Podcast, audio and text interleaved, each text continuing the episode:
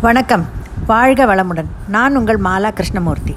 இன்றைய தலைப்பு ஜன்னலோர இருக்கை. ஆஹா தலைப்பை பார்த்ததும் ஞாபகம் வருதே ஞாபகம் வருதே என்று குழந்தை பருவம் ஞாபகத்துக்கு வருகிறது. என் கூட பிறந்தவர்கள் மூன்று பேர். இதில் நான் தான் கடைக்குட்டி.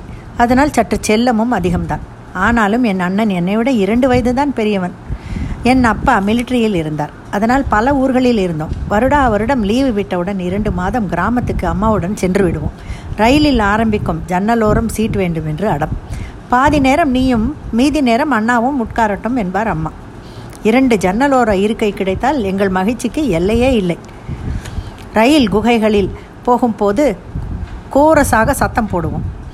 ரயில் போகும்போது அடிக்கும் சில்லென்ற காற்று வேக வேகமாக போகும் மரம் செடி கொடிகள் ரயில் ஆங்காங்கு நிற் அங்காங்கு நிற்கும் நடைமேடைகள். அங்கு பெட்டியும் படுக்கையுமாக அலைந்து கொண்டிருக்கும் ஜனக்கூட்டம் கூவி கூவி விற்பனை செய்யும் வியாபாரிகள் என்று ஜன்னலில் இருந்து பார்க்க ஒரே கலகலப்பாக இருக்கும். அம்மாவிடம் அம்மா அது வாங்கி தருகிறாயா இது வாங்கி தருகிறாயா? என்று கேட்டுக்கொண்டே இருப்போம். நாம் ஊருக்கு போகும்போது சென்ட் ஆஃப் பண்ண சில சொந்தங்கள் வரும். அப்போது ஜன்னல் வழியாக அவர்கள் தலை மறையும் வரை டாட்டா காட்டுவதில் ஒருவித சந்தோஷம்.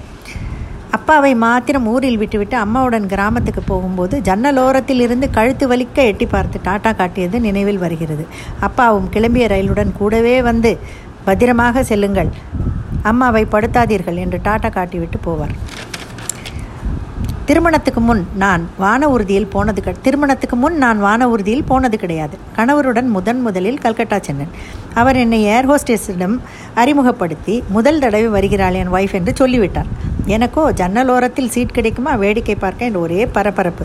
அந்த ஜன்னலோர இருக்கை கிடைத்ததும் உண்டான சந்தோஷத்திற்கு அளவே இல்லை. மேகங்களை வேடிக்கை பார்க்க அத்தனை விருப்பம் சந்தோஷம். விதவிதமான வேடிக்கை. வேடிக்கை வேடிக்கையான ஷேப்களில் மேகம் கரடி போல சிலது லிங்கம் போல முதலை போல. இப்படி பக்கத்தில் உட்கார்ந்திருக்கும் என் கணவரை வேறு பார்க்க சொல்வேன். அவரும் என்னால் ஜன்னலோரம் உட்கார்ந்தால்தான் பார்க்க முடியும். நீ பார்த்து என்ஜாய் பண்ணு என்பார். மாட்டு வண்டியில் கிராமத்தில் ஜல் ஜல் என்று சதங்கை சத்தத்துடன் வண்டியில் பின்னாடி உட்கார்ந்து காலை தொங்க போட்டு கொண்டு போக எங்களுக்குள் ஒரே போட்டா போட்டி. அந்த நாளும் வந்திடாதோ? இந்த ஊட்டி ட்ரெயினில் ஒரு தடவை மலை மேலே சென்றோம். ஜன்னலோர இருக்கையில் அமர்ந்த அந்த அற்புதமான இயற்கை காட்சிகளை ரசிப்பது என்பது ரொம்ப ரம்யமான விஷயம்.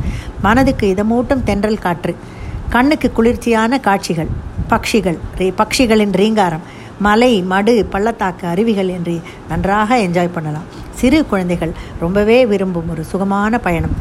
ஜன்னலோர இருக்கையில் ஒரு சங்கடமும் உண்டுங்க. இந்த காலத்தில் ஜன்னலோரமாக தூக்கி தூங்கி கொண்டிருக்கும் போது திருடர்கள் பெண்களிடமிருந்து சங்கிலிகளை திருடி விடுகிறார்கள். இரவில் இன்னும் அதிகம். பிளாட்ஃபார்ம்களில் நிற்கும் சமயம் இது சர்வசாதாரணமாக நடக்கிறது. அதனால்தான் இப்போது இந்த ஜன்னலோர திருட்டை தடுக்க ரயில்வே போலீஸ் இருக்கிறார்கள். ஏசி கோச் என்றால் கவலை இல்லை. ஆனாலும் காலம் கெட்டிருப்பதால் நாம் எப்போதும் எச்சரிக்கையாக தான் இருக்க வேண்டும். ரயிலில் எமர்ஜென்சி எக்ஸிட் என்று ஒரு ஜன்னல் உண்டு. அது சற்று பெரிதாக இருக்கும்.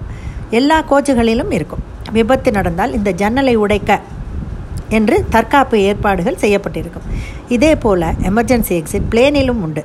அந்த ஜன்னலோர இருக்கையில் அமரும் நபர்களுக்கு ஏர் ஹோஸ்டஸ் சில இன்ஸ்ட்ரக்ஷன்ஸ்களை கொடுப்பார்.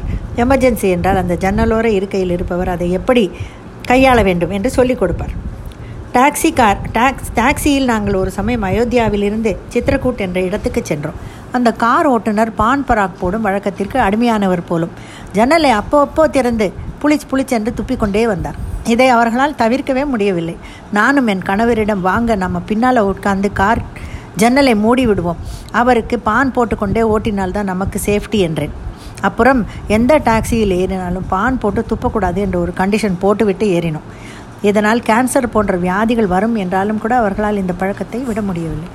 அந்த காலத்தில் ராஜா ராணி அரண்மனையில் ராணிகளுக்கு மாத்திரம் தனியாக அந்த புறம் இருக்கும். அந்த அந்தபுரத்தில் ஒரு ஒரு ரூம் மாத்திரம் ரோடை பார்த்தபடி இருக்கும்.